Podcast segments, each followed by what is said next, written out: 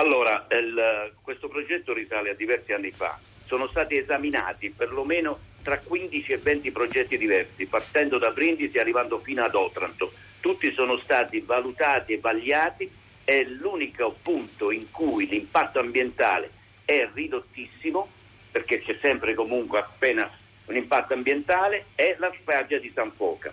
La spiaggia di San Foca non subirà alcun deterioramento, nessun danno ambientale, perché sarà sotto attraversata da un tunnel di 3 metri che inizierà nel mare a 800 metri dalla spiaggia e terminerà 800 metri dopo nella terraferma, quando uscirà di nuovo a una profondità di 10 metri. Sotto la spiaggia passerà a una profondità di 15 metri e uscirà nel mare a una profondità di 28 metri.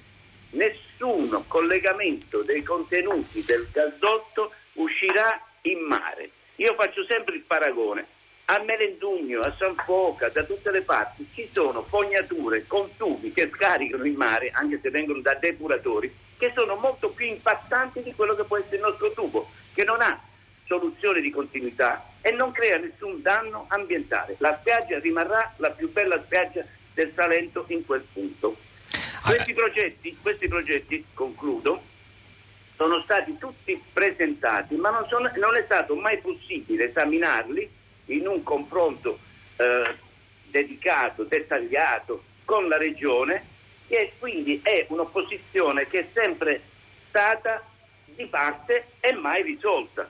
Quindi abbiamo dovuto scegliere e presentare il progetto al Ministero dell'Ambiente, che lo ha vagliato, approvato e emesso un decreto via con 65 prescrizioni ambientali. Quindi la valutazione di impatto ambientale, questo significa l'acronimo via, è stata fatta, e anche i ricorsi contro la sua fondatezza sono andati a sbattere, insomma, contro la sentenza degli organi preposti. Quindi quello che ci ha appena detto il country manager per l'Italia di TAP, Michele Elia, allo Stato difficilmente può essere contestato. Poi queste cose le riproporremo anche ad altri ospiti via via. Un'altra domanda fondamentale, emerso dal confronto con i nostri ascoltatori stamani a prima pagina, un punto di cui molti sono convinti davvero, Elia, e cioè che questa struttura non servirà a portare energia all'Italia. Noi, diceva un'ascoltatrice che peraltro chiama da un'altra zona sul Monaco in qualche modo, e magari ci spiegherà anche lei come verrà coinvolta dall'infrastruttura,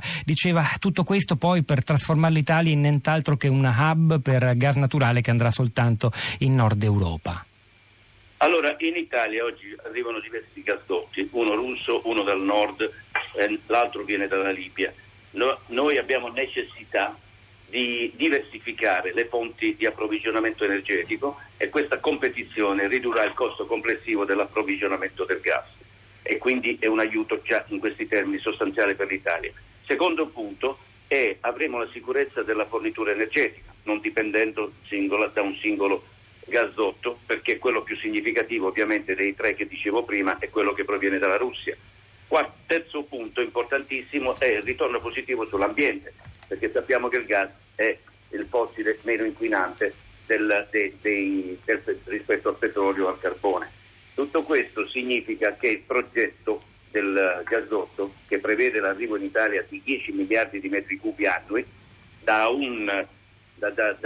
fonti dall'Azerbaigian, cui complessivo disponibilità di gas è di 100.000 miliardi di metri cubi, porterà 10 miliardi di metri cubi. Se voi pensate che l'Ilva avrebbe bisogno di 3 miliardi di metri cubi annui di gas per poter funzionare, capite bene come già potrebbe trovare un'utilizzazione immediata e diretta se l'intero complesso venisse guardato in termini di sistema, e non concentrandosi esclusivamente su un'infrastruttura, ma guardare il beneficio che quell'infrastruttura può portare.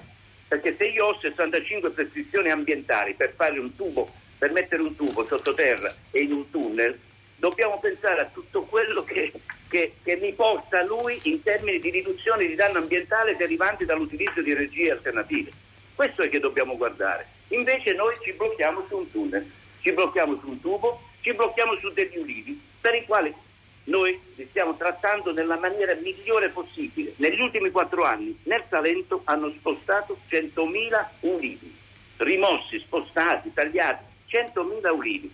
211 ulivi sono un problema ambientale, sono un problema di non rispetto. Dopo tra poco ne chiederemo ragioni di questa grande attenzione a un numero in fondo così limitato di ulivi, a chi sta manifestando in questo momento. C'è un'ultima domanda che le voglio fare, Elia, che riguarda il percorso di questo lungo gasdotto, di cui in realtà la parte che attraversa l'Adriatico è soltanto l'ultimo tratto, 900 km se non sbaglio nel complesso. È una struttura di 3.500 che parte dall'Azerbaigian, attraversa contesti geopolitici in fibrillazione che magari chissà nei prossimi anni potrebbero subire destabilizzazioni, compromettendo anche la funzionalità dell'infrastruttura.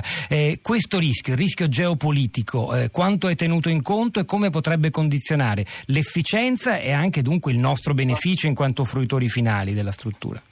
Guardate, l'analisi del rischio di questa situazione è stata attentamente valutata.